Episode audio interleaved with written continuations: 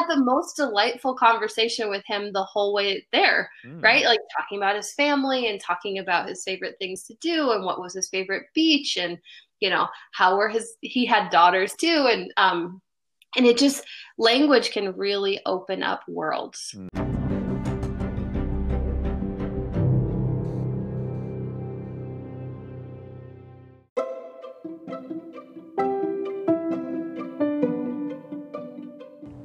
Hey, it's Brandon Knob, and you're listening to Educate, a podcast focusing on education, but with a twist.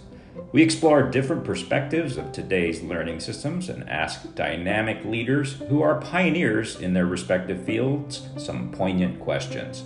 You'll get to hear very fascinating conversations with great thoughts about the future. We hope you enjoyed today's episode of Educate.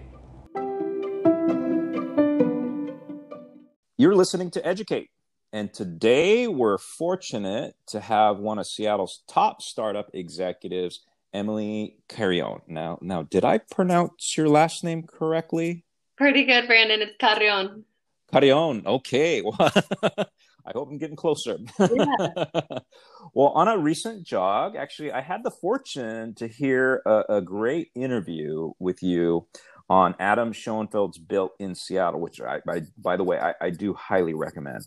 Now, um, I don't know if there's an equal phrase like glued to the TV for podcasts, but I was definitely that on that, you know, jog. Uh, maybe we can say something like glued to my headphones.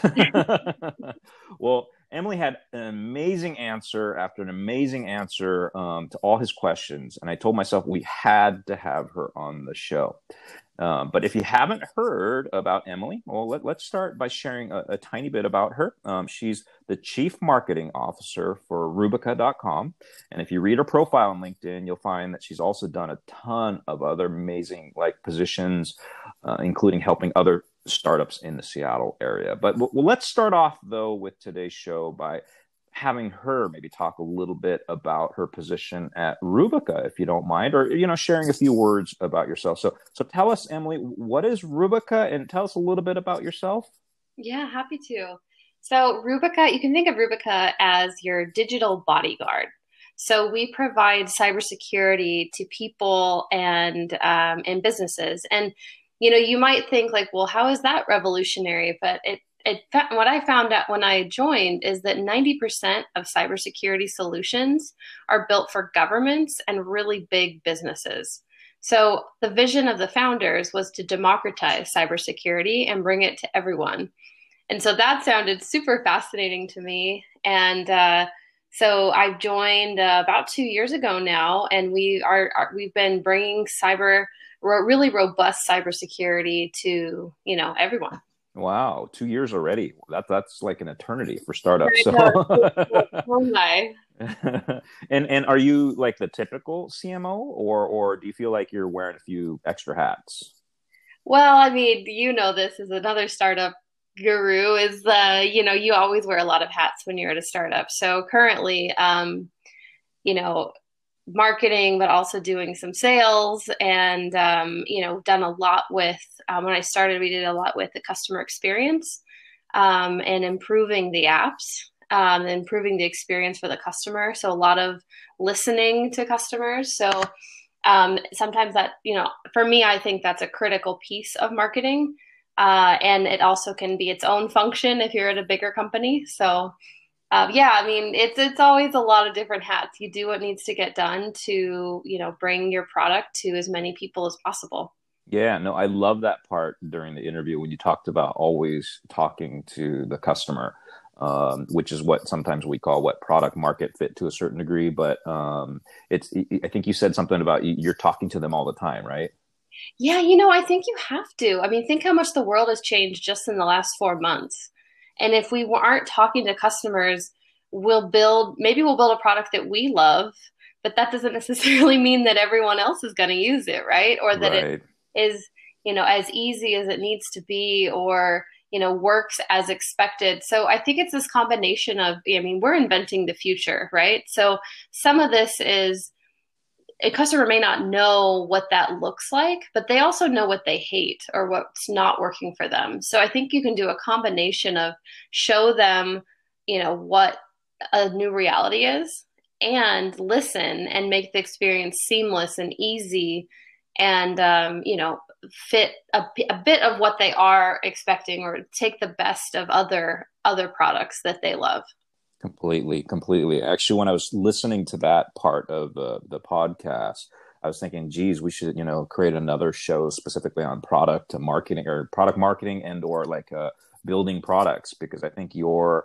and it seems intuitive to be honest to me, and that's why I think maybe I was in a, more in alignment with your thoughts. But uh, no, completely thought uh, the same thing. So uh, love it's the fact. Definitely intuitive, Brandon. But it's it's it's interesting to me that it's also when you get going so fast, right? We're you're only like our main competitive advantage as a startup is speed, right? Mm so if you're going really fast, sometimes you have to cut some corners. And so you have to decide very intentionally which ones are we going to cut. And for me, I think it's like c- cutting out customer feedback is one that I don't think is okay. I think you need a piece of that. But at the same time, sometimes when you're trying to push the envelope and do something different, you got to go ahead of them. So it's kind of this balance of, you know, how do we get as many insights ahead of time as possible? And then we're still going to ship something that's pushing the envelope and then get feedback after the fact and make some tweaks. Uh, but that, that whole process is, you know, it's fun. And I think it, yeah, I, I love, like, I learned so much from, you know, what people are saying. And, and also there's like two parts. It's like how the product is built is around feedback, but then also how do we position it? So if the words I'm using doesn't, isn't resonating with people or it doesn't bring the right picture into their head, they're not going to buy it.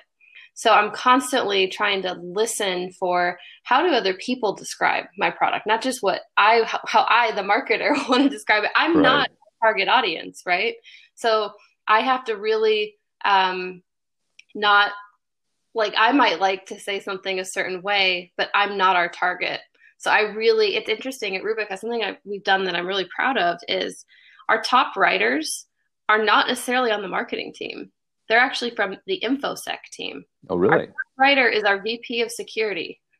That to me is like, I know I'm doing something right because he is our target market, right? Mm-hmm. Like, not me. So I've got to get our technical people and he's amazing. I mean, he's an author. Like I got super lucky, right?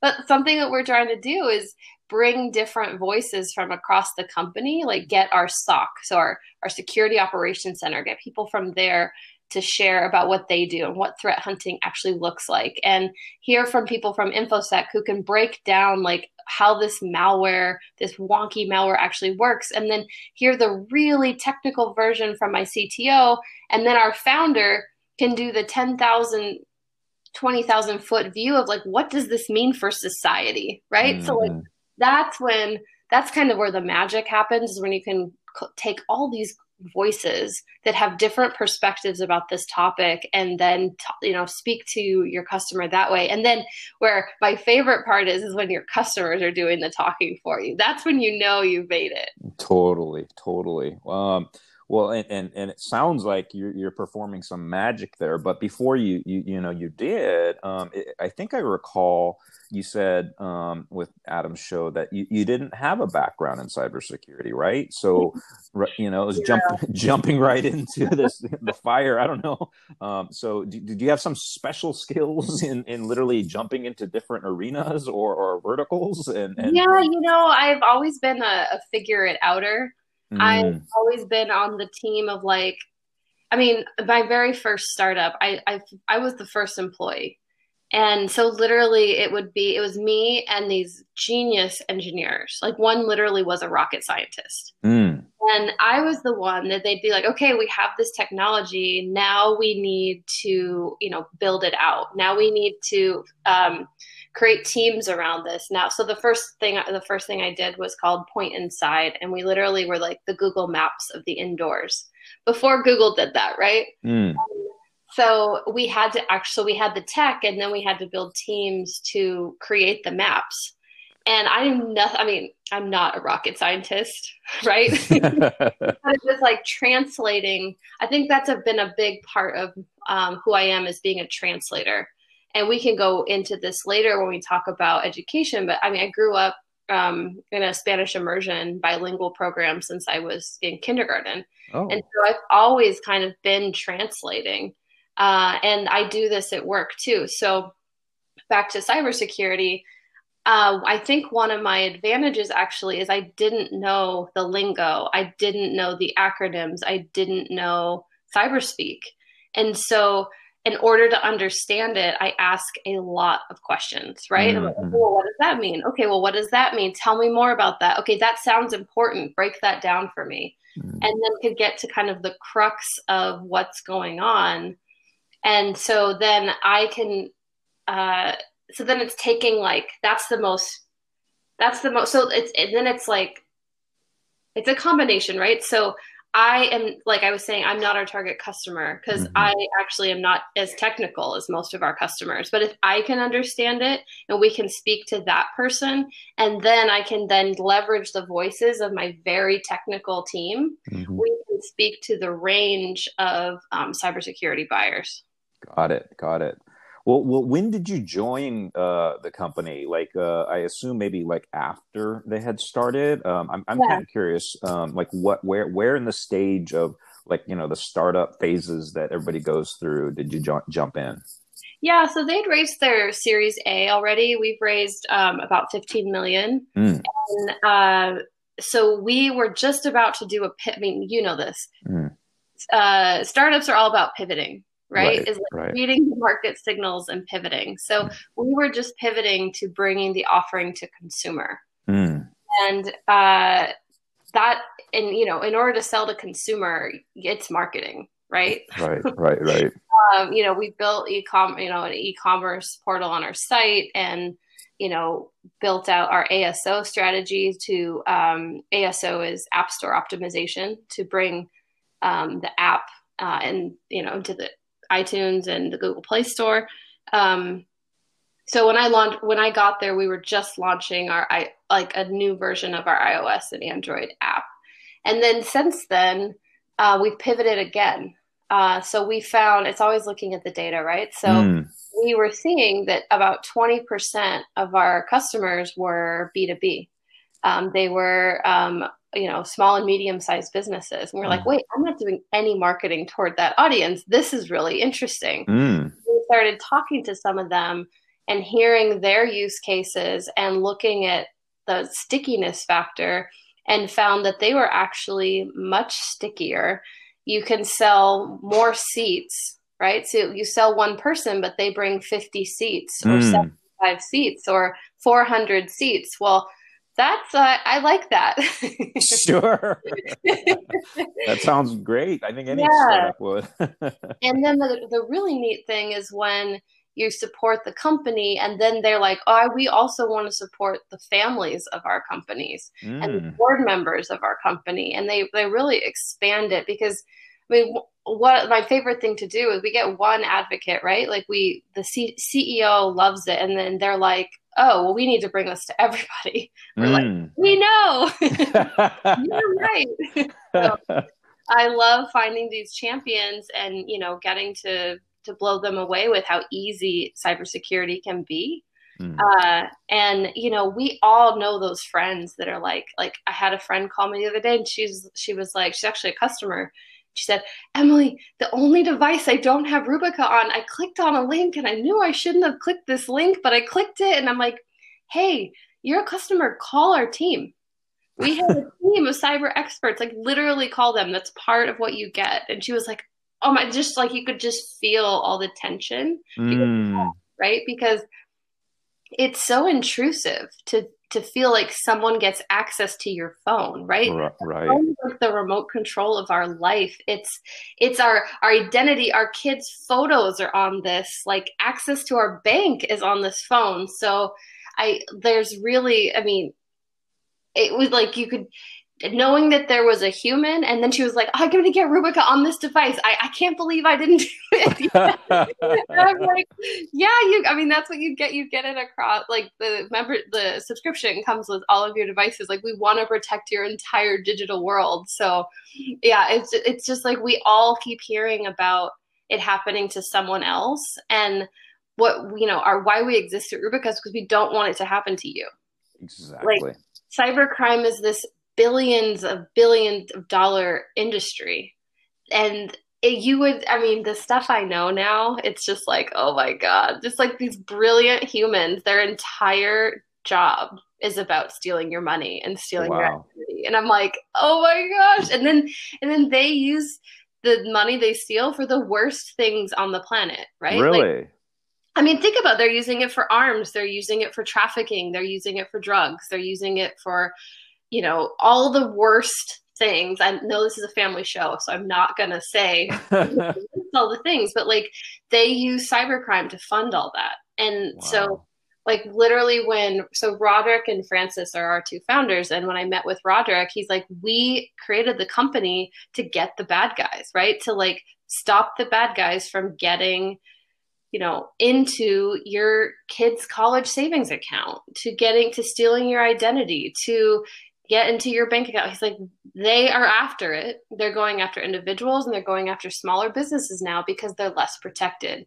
So you know he's like former Scotland Yard, former like you know anti-terrorism unit. So he knows literally how bad it is. And he's like i just had to do something to stop that. So you know that's why we exist. Wow. Wow. So you're gonna you're gonna have to add something like chief of media relations it sounds like you you have a script here for a for a book or a movie you know we at some point we do need to tell the story because like i mean think about like I always I, I, bet he doesn't like me calling him this, but I think Roderick is our Dos Equis man because he's the most interesting human I have ever met. I mean, the people because I mean his the our parent company Concentric, mm. so they do physical security for the the billionaires and former presidents like they do their bodyguards they're um you know they're your escort when you you know your your security um, detail when you travel abroad. So he the people he knows and the things he's seen, like I just you know I'm like I like I trust you. Don't tell me everything. That's funny. That's so funny. Um, geez, I, I want to go down this path, but I, we could go down many, many different paths. It, feels like, but um, tell me because uh, uh, your your talents are so you know amazing from what what just the the little I heard from that interview, and I'm I'm already feeling from our interview here today. But um, do you think like you know someone like yourself uh, like gravitates towards the startup world, like your personality fits that space, or or do you think you know you would have probably done well maybe in even the corporate space where there's thousands and thousands of employees? Yeah, you know, I, that's one of the questions I get a lot from, um, you know, recent grads and you know, people deciding whether they want to do startup or big companies. I mean, I am an achiever, mm. like the get the gold star person. Oh. So I feel like I would, you know, work really hard and figure out a path kind of wherever I, I landed. I do, however, think there's a reason I gravitated towards startups. So mm. I uh, my very very first well my very first job after college i got to work for the pacific institute mm. and basically it's like cognitive psychology like how your mind works it's training it's seminars and really we had this belief that like anything was possible and age was not a factor education like your education level was not a factor it was like if you believed it, you could create it. And wow, as a 22 year old, what an incredible way to start a career. Like, wow. they literally would throw me off the deep end. And I believed because we all talked about it, I believed that I could swim. And I would literally like be teaching myself how to swim as I'm in these like crazy choppy waters. So, one of the projects I got to do, uh, so this is kind of tying into education too. So when I so I got to tell slight backstory for this to sink in, but sure. And, and when I was at Whitman, you have to write a senior thesis, mm-hmm. and I wrote mine about education in Guatemala because I found out that for at the time, this is now you know 15 years ago, tw- um, but 40 percent of first graders or kindergarten didn't go to first grade, mm. and I was like, holy cow, like that is a crazy. Like that's a giant number, right? Like what is going on here? Right. So a bunch of research and found, you know, there's a, we could talk about that later, but there's a mm. reasons why. Um, so I wrote my thesis about this, and then I found out this company, the Pacific Institute, was doing a project in co- collaboration with the World Bank and with the Ministry of Education in Guatemala. And I was like, mm. oh my gosh, like I want to show them this research um, that I did for. But my mom, um, after I graduated from college, my mom set me up with a um, bunch of informational interviews so that I could kind of, I didn't know what I wanted to do. Mm-hmm. Um, well, but then I, I, um, my mom knew someone at the Pacific Institute. And so I got to, you know, I was like, hey, I did this research. Could I come share it with you? Mm-hmm. And it was such, I, after these, I had all this practice doing informational interviews. Then I got to come and present my thesis basically to this group, this team that was working on this in Guatemala. And I was like, this is such a cool thing. Oh, wow. And they ended up hiring me. They oh. literally oh. after afterward they're like, wait, what are you doing this summer? And I was like, oh, I'm you know applying for jobs. They're like, how about you start Monday? wow. And then it was like from then on, it was like thrown in off the deep end, and I got to work in Guatemala doing teacher training about teaching teachers we were teaching we were showing teachers um, that if if kids could dream like it was called the dream project like hmm. what kind of a magic it was such a magical program mm. we taught teachers about the power of you know your mind and visualization and affirmations and dreaming and um, then they could bring this to the parents and the kids and show like yes your kids need to support your family so you can you know survive and education can be a pathway for your family. Wow. And here's how. Um, it was super powerful. So once you get exposed to that at a very young age and like literally like i would been you know they'd send me to guatemala. We do these i'm 22 years old right? Mm. i was like well you know they think i can do it. So then after that i'm like hooked on autonomy right? Like hooked sure. on what like seeing like, what i can do um, and how capable people can be. And then so, um, you know, I went to you wanted to talk about this a little bit later, but I, you know, I went to grad school because I was like, well, after liberal liberal arts, I, you know, I, you know, have an amazing education in like critical thinking. I can write very well, and I have this kind of broad education. But now that I'm like doing, you know, in business, I'm like, there's got to be some best practices around project management and around like operations and around you know how to run a team and some of this stuff like all of us at my on my team were self-taught mm. which is awesome right i am all about self-teaching mm-hmm. and i want to learn from the best and try to shortcut how i get there right i want to always try to leapfrog how to get somewhere faster so i was like well there's this night program at seattle u mm-hmm. where i can keep my job because i loved my job but I can still augment the skill set that I felt I was lacking in a way. Mm. And so that's what drove me to Seattle U. And then once I was there, I was like, oh my gosh, I love I love learning. Like I love I love being in school. I love learning. I love learning from professors who actually were operators. Mm-hmm. And learning like from I had the, this one professor who's amazing, Kent Johnson. He told us every way he screwed up you know what though? I remember all of those stories and like now I know what not to do so I can go make my own mistakes, right? Mm. Like shortcut in my way. Um, he's a C, he's like a seven-time CEO. Now he's a VC. Like talk about shortcutting how to get somewhere, right? Of course, yeah. And so the other thing that happened there is uh, one of my mentors, Steve Brilling, um, he was like, you know, Emily, you really should think about the business plan competition. And I was like, I was like, uh, this is before being an entrepreneur was sexy. I just have to throw that out there. Now, an entrepreneur. But at the time, like, I was like, I don't have a Mark Zuckerberg idea. Mm-hmm. And he's like, you don't have to. You can partner with entrepreneurs. And I was like, mm. what? You mm. partner with entrepreneurs? So he introduced me to these three. Back now, we're back at Point Inside. He introduced me to these three engineers who, you know, this was their third business or something. So they'd done this before. Mm. And I became, and I, you know, I partnered with them as the marketing and business side. and I translated engineering speak to human speak. right. So they were using all these acronyms about, you know, indoor navigation system and and you know, triangulation of Wi-Fi signals and all this, you know, stuff. And I was like, wait, it sounds like we're the Google Maps of the indoors. Mm. It's like, yeah, now everyone has a picture of what we do. I mean, again, this was before that was a thing. uh, so, yeah, and I think so. That's like kind of full circle, right? So that's like some of the translation. That's the autonomy. As employee one, you're literally doing like I hired probably half that company for mm. you know.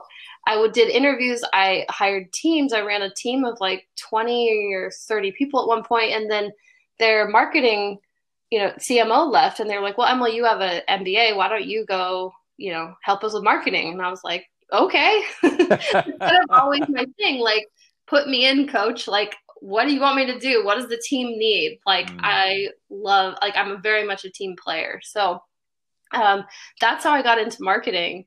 Oh. Um, and I loved it. I was like, wait, I get to figure out like what resonates with customers. I get to, it's like, it felt like this huge puzzle mm. of taking what what we wanted to bring to the world, taking problems that people had, and like how can we solve their problems for them, make their lives better, and and then also make it visual, tell stories. Um, like there's all these different mediums and and you know this but marketing is constantly changing right like right whatever worked six months ago some of that's not working even now right uh, and this is like pre-pandemic things just escalated when right. we when the whole world changed. But marketing's always like that. You always have to have this exploratory piece, experimental piece of what you're doing so that as you're optimizing what is working, you're figuring out you know what's gonna be what's gonna be your next best channel what's gonna what's coming next and i just love that that model of always be experimenting always be testing always be trying um, and yeah so that's what's kept me in kind of this this marketing function.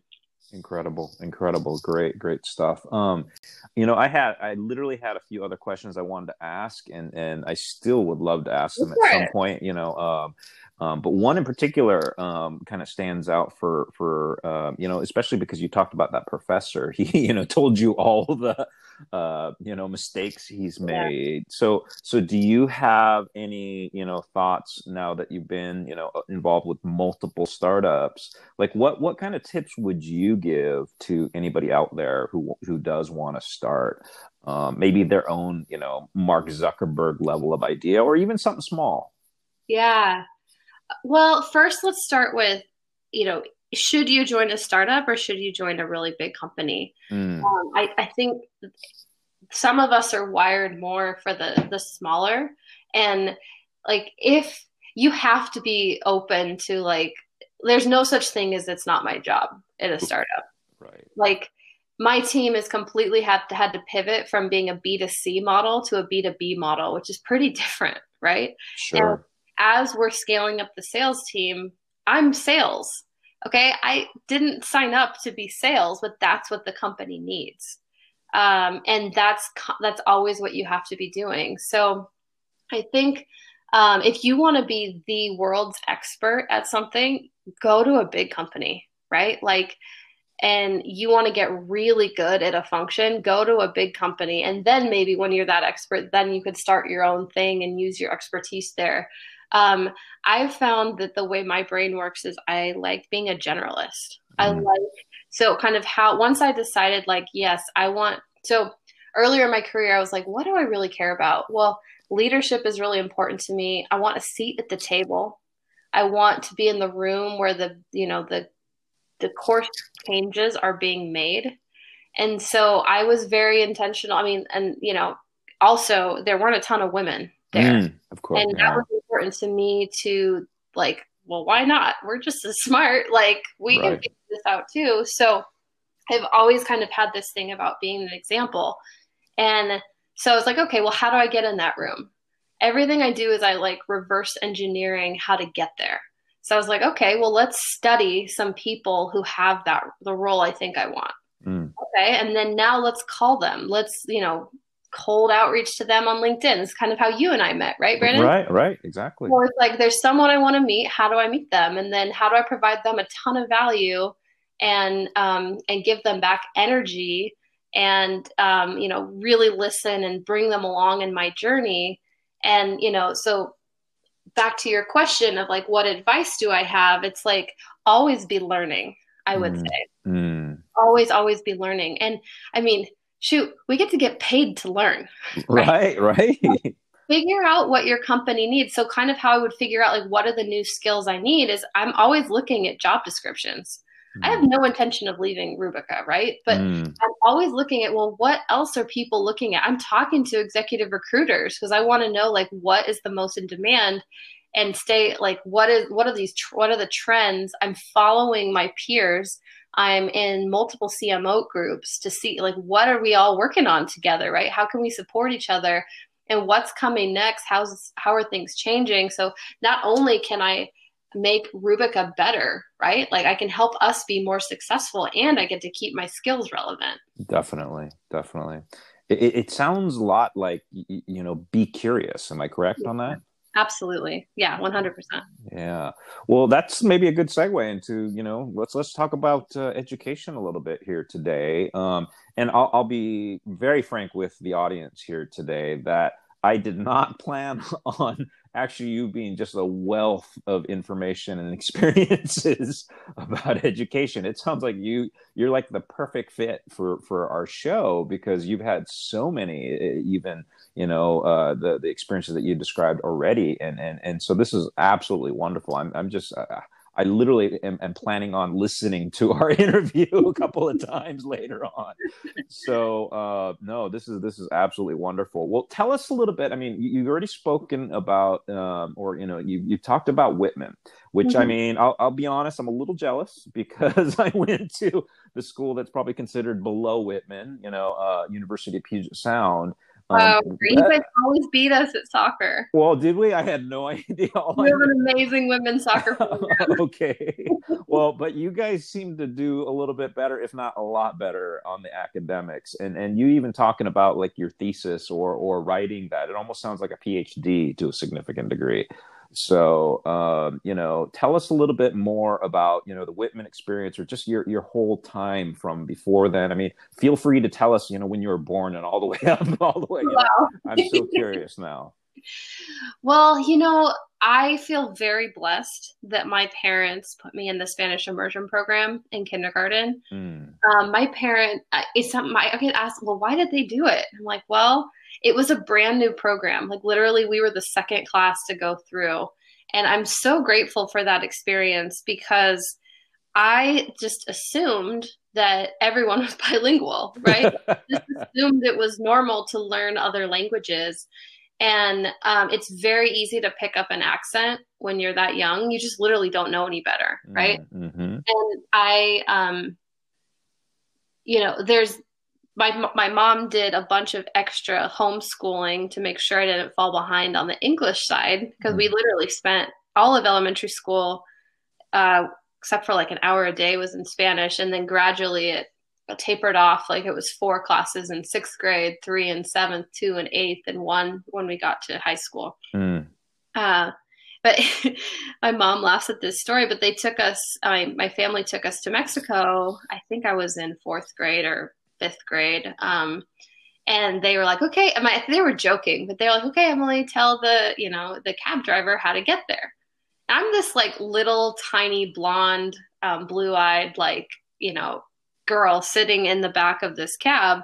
And I, you know, I told him, you know, vamos, uh, I don't remember the address, but like, vamos a esta dirección y por favor nos puedes llevar aquí and he almost crashed the car, Brandon. Oh, really? he was like, "Wait, who is this voice talking to me?" right?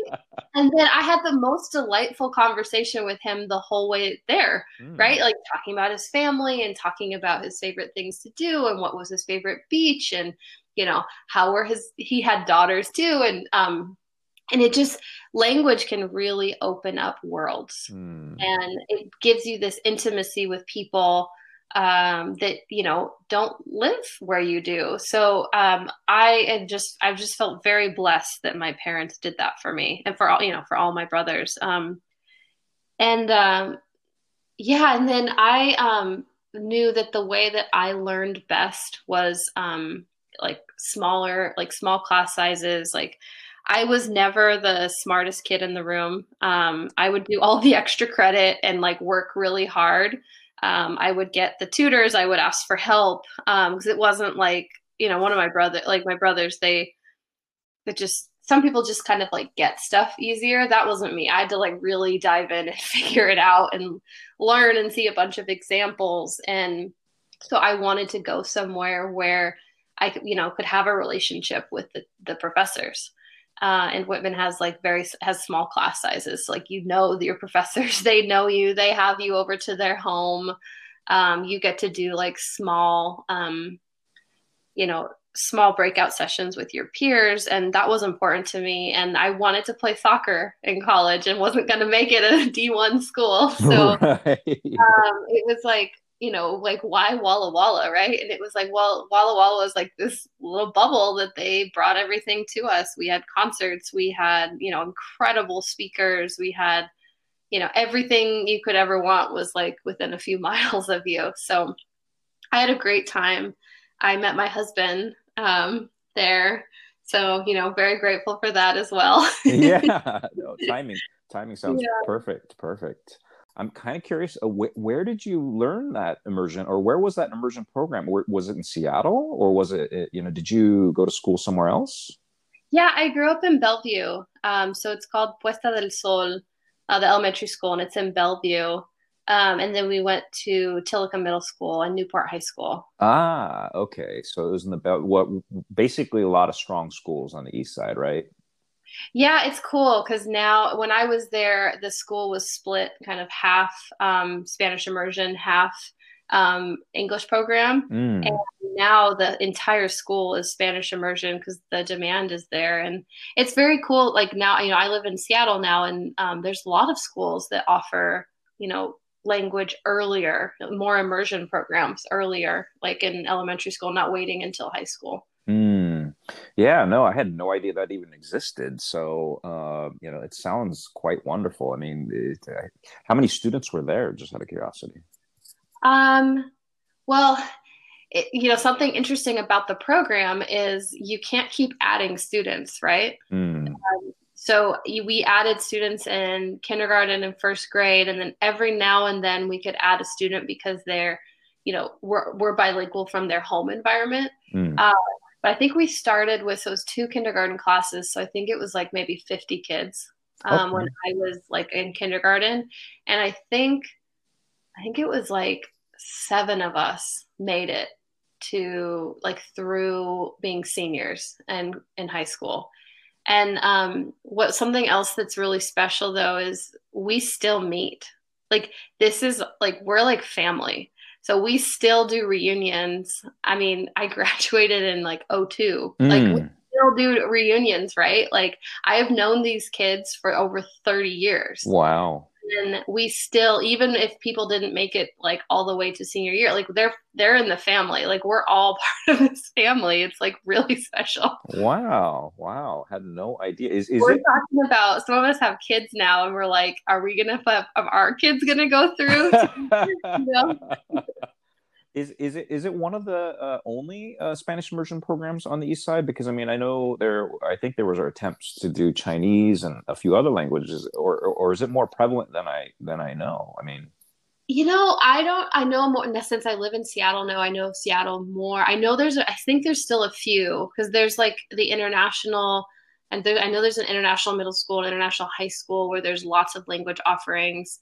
I um I don't I don't know. I don't know the east side. Okay. Yeah, no, it's just it's it's fascinating. I mean, I wish I knew about this as as my kids were growing up and stuff. So no, it just sounds like such a wonderful program. And like you just talked about how you guys are doing reunions and you know, you're so close and whatnot. Do you, do you think that kind of helped trans? I mean, you know, uh, you know, led to. I know Newport's a good school. Uh, coincidentally, uh, Rand went there. Uh, as I was telling you earlier, uh, we interviewed him. Yeah, and so he had some very interesting thoughts. I had no idea, you know, anybody felt that way. I mean, did, did you feel like the the the Newport experience was quite solid? You know, I am one of those, like I told you earlier, like I love school. Like mm. I always loved school. Mm. Um, I loved, like, I had a really awesome high school experience. Uh, I was playing sports, I was in the band, I was like, I had this, you know, very close knit group of friends that we had literally been to school since kindergarten together with, and then met a bunch of others because multiple schools, uh, multiple middle schools collide um, to go to the same high school. But um, I did student government. I mean, I did like all the things. So I had I had a really great experience. I know that that's not the case for everybody, mm. um, and uh, I also know that um, our in some ways our school was very diverse, and in other ways it was really it was a very privileged school. Mm. That makes uh, a lot of sense. Why why it might be different in terms of perspective. Now, now, so you had a solid experience, and then obviously you chose Whitman. What, what were there? It, you sound like a great student if you loved it. You know, loved the learning process so much. Um, so you probably had a lot of options, right? Um, or, or were you very laser focused on Whitman? Um, all the schools I wanted to go with started with W. oh, really? It was Whitman, Willamette, and Wellesley. Um, oh. Um, became like the top, the top three for me. I mean, for me, like school size was really important.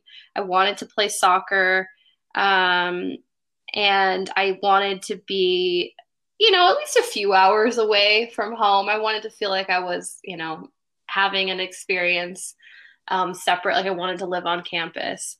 Uh, but yeah, that small, um, smaller feel was really important to me. So I was looking at, um, you know, liberal arts schools for the most part. Okay, that, that makes a lot of sense. But well, Wellesley's uh, across the country, though, right? Yeah, and you know, all girls school. For, my mom was like, "You should take a look at this." I was like, "All girls school, mom? You're crazy." but man, that college is beautiful. Oh, it is like a stunning, and the network. Holy moly! Like I don't think I understood when I was 18 the power of network. Mm. Wow, that school is you are like networked for life. Like the alumni from Wellesley. Wow yeah, no, completely. Actually, um, maybe talking about that um, in terms of value of education out of curiosity and your thoughts. Now you know many years later or at least a good number of years later um, do you look back on on education as as a network? Do you look at look at it as what you learned? I mean you obviously loved you know learning but, yeah. but what what do you think about education? Like what, what value it does serve us all yeah, you know, I, I think there's different stages. So with for me, Whitman was like learning how to really learn. Um, like really critically thinking about not just like reading this thing and spitting out a paper, but like I remember a big I had a big wake up call because it was like, well, no, what do you think about this? Hmm. What, so what about this? Like, and really having to defend opinions, like, whew, and you know be able being able to debate it and um, think through it. And you know you're getting this from your peers like back to my husband holy cow like he made me question every single belief i had. Well why do you think that? How did you get be you know well well it just is. Nothing just is emily. Why do you think like he would just really take me there right? Mm. Women, we would talk for hours. That's how I knew, like, hmm, this guy's special. um, and you know, our professors made you do that too. Like, you couldn't just, you know, read it and pull out the nuggets. It was like, no, what do you think about this? And how are you tying this to other things you learn and other experiences you've had? So it was really learning how to learn learning how to write think critically speak your mind have an opinion public speak like a lot of those things. And yeah the material was you know i'm glad i know it but i'm not using you know a lot of my you know i know a lot about american history like not using that in my day right. job now you know? Right but the the way you learn and the way you you know present and those different things that's to me and you know so for me that's what whitman was and it's also the network so um, the whitman network is really strong particularly on the west coast as you can imagine but mm-hmm. even when i did you know you know i spent some internships in dc and you know my brothers lived in north carolina and like you call you like look up okay where are the whitties where are the whitties um if you know if you're starting somewhere fresh you know like people like so he made friends with like four generations of whitman alums when he was in north carolina. Um i could randomly find you know friends in dc um that you know i didn't know when i was in college but you have this shared experience. Um and then for grad school I thought I was really going for the knowledge. And, you know, in some, in many ways, I was. There's something, I'm so glad I waited to have to like work first before I went to get my MBA because then honestly, Brandon, I loved accounting. I was like, oh my gosh, I understand why I need this now. Where if I had gone like straight after my undergrad, I probably would have hated that class. I was like, oh my gosh, this makes so much sense. This can help me. So a lot of stuff could really be directly applied to what I was doing. Mm. And you could, I learned so much from my peers because, mm. uh, like, you'd have people, you know, like engineers from Boeing, you'd have um, HR professionals from Microsoft, like, you had, you know, all this like incredible different experiences from your peers. Mm-hmm. and then i got to learn from the professors. And you know something i tell people is um, get your mba where you want to live. Hmm. because the network to me is the most important reason you get your mba sure. So a lot of people going to seattle u so they one of the things that makes them different is they have a night program so you can keep your job. And at the time boeing was literally paying your entire MBA if you wanted it. So we there were a lot of Boeing employees um, and a couple other companies that you know fully supported their teammates getting an MBA. But what was interesting is often those people like you they didn't hang out or they weren't like like they would get there and I get it now that I'm a parent I get it. Like you don't have time to network if you're also a parent and you have a full-time job. Like you got to get in, get out, do your homework and be gone. And at the same time like it's so sad. I'm like you miss so much because like because I I had the I was lucky enough to go full time, mm-hmm. which is pretty rare for that program. Mm-hmm. But I I know all the professors. Like I know I know the dean, I know all the mentors. Because what's incredible when you're in grad school is everyone wants to help you. Mm. So I literally, we had a mentor program um, when I was doing the business plan competition. I literally collected mentors. I was like, because I didn't know what I was doing. I didn't know what I was doing, Brandon. So I was like, okay, I have to do projections. I have no idea how to do that. And they'd be like, I was like, okay, um, you know, Steve, who's the best person for me to talk to? He'd be like, here's three people. Mm. I meet with all of them. Mm-hmm. And I just got to learn so much from their experience. And then I, when I got out of school, I mean, it was 2010, 2010, right? Like mm. that was not a good job market. right, right.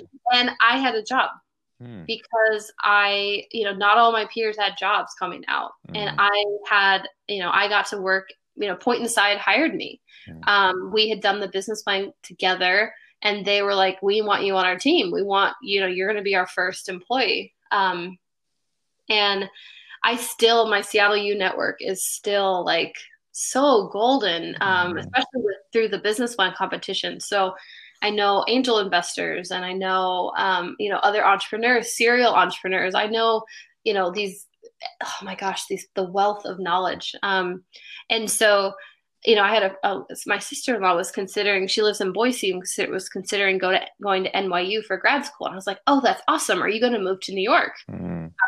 And she's like, "Oh no, I'm going to come back to Boise." I was like, "Okay, well then why NYU?" Because mm. you're going to pay a premium to live there, to go there, and then all your network's going to be in New York. right, right. And I was like, if you want to stay in Boise, I'd go to the best school in Boise and like meet all the people and um you know, know like really get to know your community there. I mean, look, if you go to Stanford, you go to Harvard, you go to one of the top, top, top, like okay, your network's global. Mm. I if you get into those schools, go to those schools, your network is global. Um, if you want to work during it or if you're not going to one of the top 10 then go to your local the best school in your local area and like milk it network right wow no that's great advice i actually that was one of my deeper thoughts um, on like why you chose um, Seattle U. I'll, I'll be frank, um, you know, because you went to Whitman, which is considered probably one of the best, if not the best, liberal arts program here in in the northwest but now everything what you everything you've said so far makes a lot of sense why you chose uh, yeah and you know seattle u is really known for social social justice and that was important to me too like the values based um, part of the curriculum. Um, and you know like maybe someday i'll still get to have my stint at stanford. Right right. No i could completely see you there. And actually coincidentally, I was just there uh, yesterday. So oh, yeah, yeah. So, uh, but uh, um, one thing I did want to ask, um, and sorry to to to just jump into that next question, but um, you sound like the ideal student. Like literally, you know, if I was a teacher or if I was a professor, I'd be like, please, Emily, sit here in the front and ask me lots of questions or engage. But but um, you know, unfortunately, not everybody's going to be that way, right? In class and so you know we might have to you know build other things let's say uh, to to add uh, or i don't know. Let me let me ask you like what what do you think would be like an ideal or or do you feel like the school system or, or systems that are out there are are as good as they can be? Um, do, do you feel like or do you feel like we could probably add or change? Um, because it sounds like you've you've been excited to learn since you know you were very little but uh, um, do you have any thoughts on that level? You know, I think there's a lot of different types of learners. Mm. And the school system is set up for like one type of learner. Mm. And I don't, and that's the piece where I think things like Khan Academy are brilliant. It's go learn at your pace. Like something I'm fascinated by Khan Academy is, uh, you know, the school system, at least, you know, the one I was brought up in, is, you know, everyone has to go at the same pace. And what if you didn't understand unit one and you need to repeat unit one? Well, you're behind the entire year. Mm-hmm. But you might be an expert at unit six, but you don't even really get to get there because, you know, something in unit one didn't work as well. Um, so I think there's the mo- some of the models are going to need to change right? Like like some people are really visual some people are audio you know they, they need to hear it some need to see it some need to do experiential learning. Um, and that's tricky for a teacher that has 30 students and everyone's at like some are ahead some are need to catch up in certain areas but they're ahead in other areas and like that is a lot to manage. Right. So i think like having other and you know uh, you know my my son is one right? Like we're not there yet so i don't you know there's a lot that i have there's so much that i need to learn around this but i don't think all of the system is equitable mm. and that like what are what what do people get during the summer? Um what are people getting before and after school? Like i know my mom taught me how to read before school. Mm because um, we were i mean one part of it is because she just you know was a little concerned i wasn't getting enough english in school because i was sure. learning spanish right so but some of my peers who didn't have that kind of extra support like had struggled with spelling mm. english mm. or writing in english um, because you know they weren't getting quite enough of that so it's um, i don't know the solutions i know that you know there's some wonderful programs like Khan Academy that can supplement.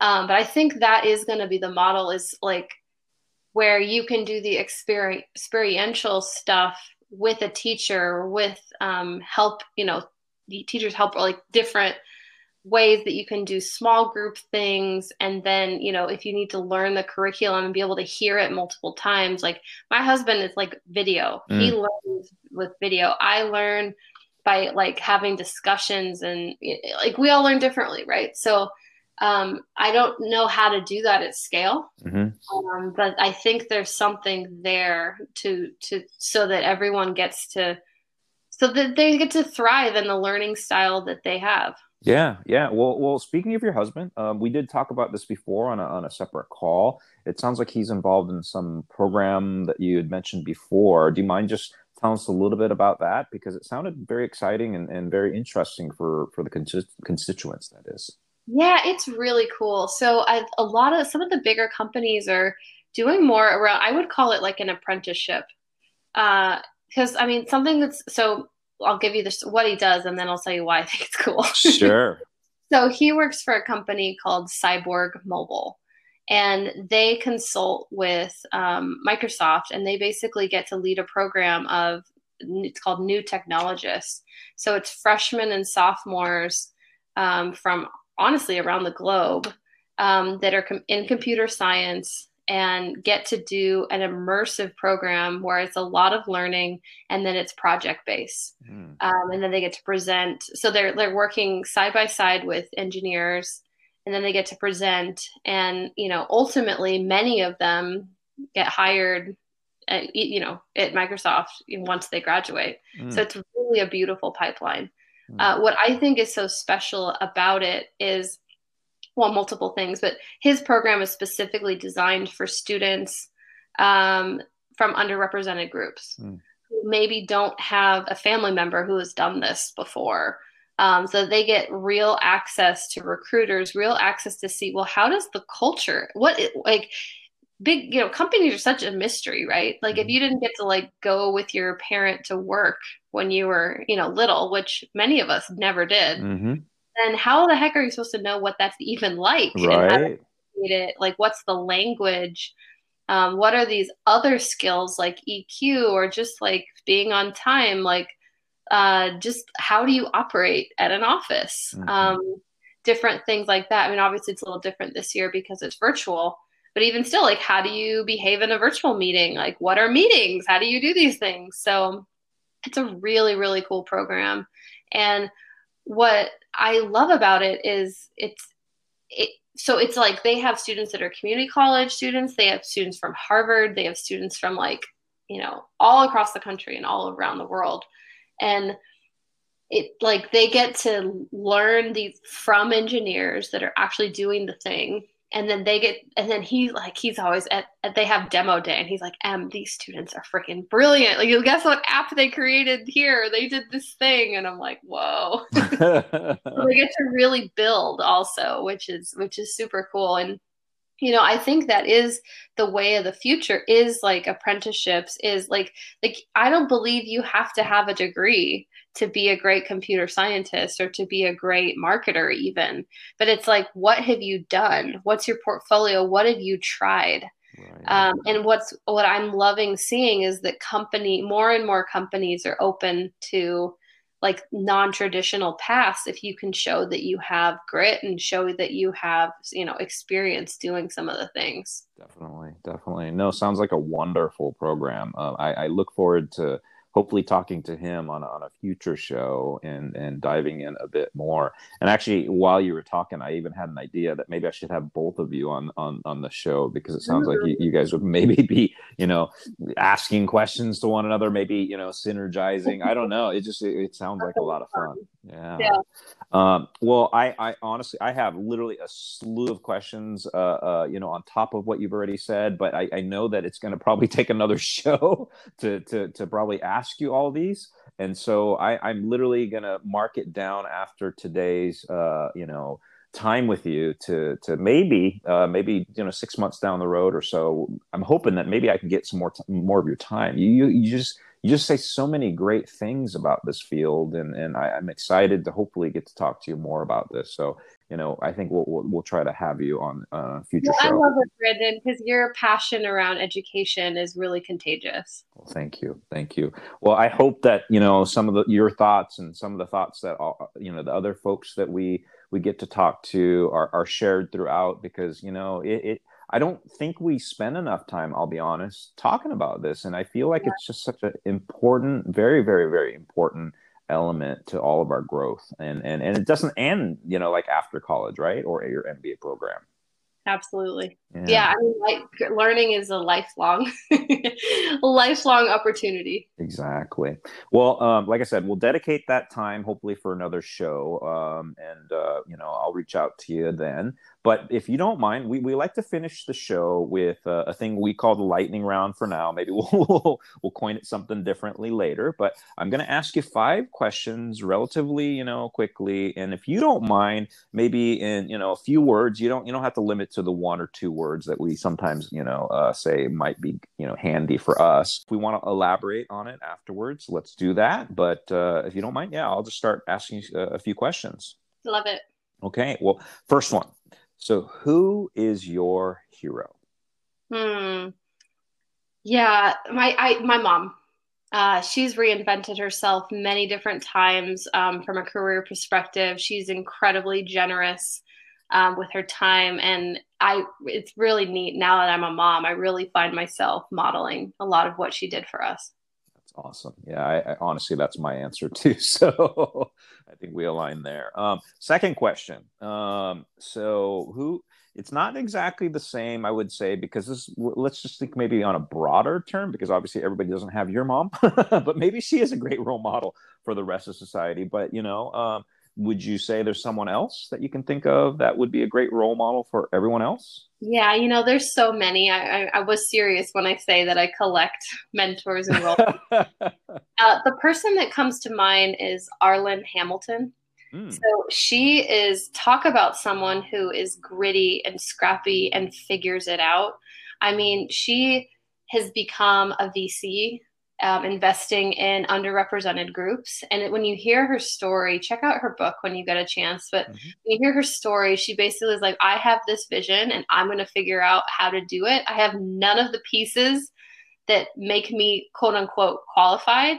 But she, through like knowledge and grit, like she hustled. And now mm-hmm. she gets to open up opportunities for people who should have it should have have should have it for a long time so Arlan is very inspiring. Well, great to hear. I, am very curious now, so I'll definitely after the show look her up. Um, the next one is um, so. What do you think, if you don't mind? I think there's some struggling out there, whether it be in in, in work um, or school what what do you think since you know even though it sounds like you were excited to learn at all points and, and excited to be at work you probably had some challenges we don't talk about as much publicly but are, do you have any tips for people out there that might be struggling a, a tad and, and, and need something that might inspire them or help them Ooh. i mean i i often see myself as the underdog hmm. um, mm. like i didn't, you know, I, I, you know, had to work. Re- I didn't, I have not had like the natural talent, mm. like athletically or even like, you know, at school, like I've had to work really hard in order to get it. Mm. And, um, have what I guess the biggest thing is you don't have to do it alone. Like people are so willing to help and I find that a well, a very thoughtful, you know, you reached out. I just think think about you, Brandon. Like you wrote me the most thoughtful note about, hey, I heard you on um, Adam's podcast. This is what resonated with me. I would love to have a conversation with you. Like I didn't even like. Of course, the answer is of course and because you took the time i could easily i saw you cared and you'd be amazed like very few people are that thoughtful Mm. right? Like people will send random linkedin requests or something that you know yeah i ignore. But if you're very thoughtful about like hey i want to know you for this specific reason and here's why i think you're awesome i think nine out of ten people are going to take that. So if you're struck like this weekend i spent um, working with two friends who are, are working on landing their next job, right? Like one wanted practice um, with a mock interview, and the other we were working on a resume. They asked, they they let themselves be vulnerable and said, "Hey, I'm in transition. I you know want to do this awesome thing. You have expertise here. Will you help me?" Of course.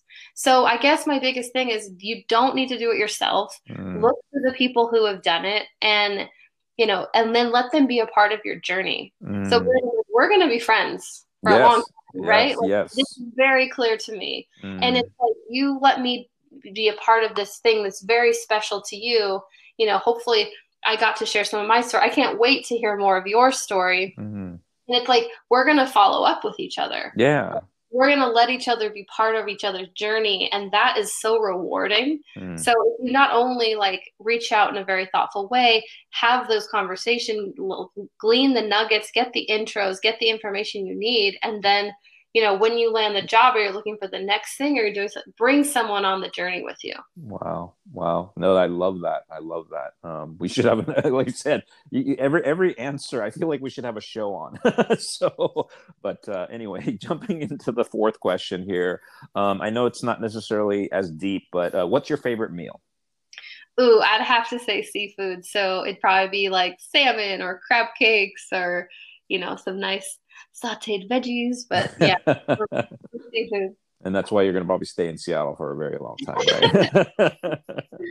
All right. Yeah. la- last quick one um, is: Do you have any like interesting hobbies or interests that maybe are not in the ordinary? You know, I mean, you know, uh, or or maybe even a fact about yourself, just something that people don't know about that might be a little, you know, ex- extraordinary.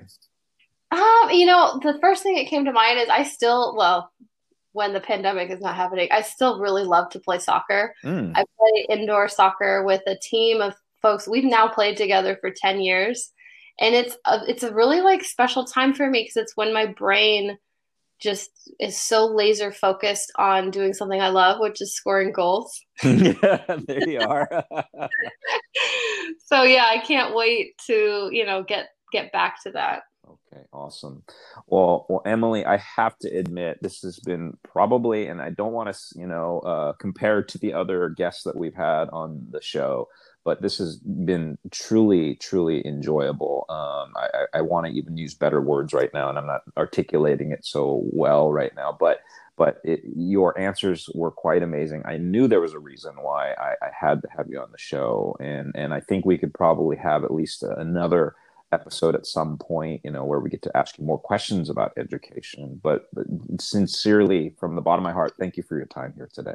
Oh, it's been such a treat. You ask, oh, you seem to know exactly where to take the conversation, and I, I really appreciate you reaching out and getting to share my story. Thank you so much.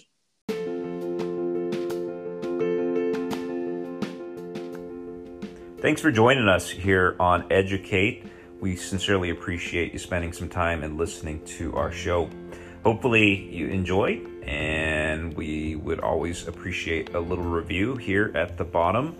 And on top of that, if you don't mind, subscribe and hope uh, to have you listen to more great episodes we want to share with you, examining the focus of education. Thanks again. Look forward to seeing you back here on the show.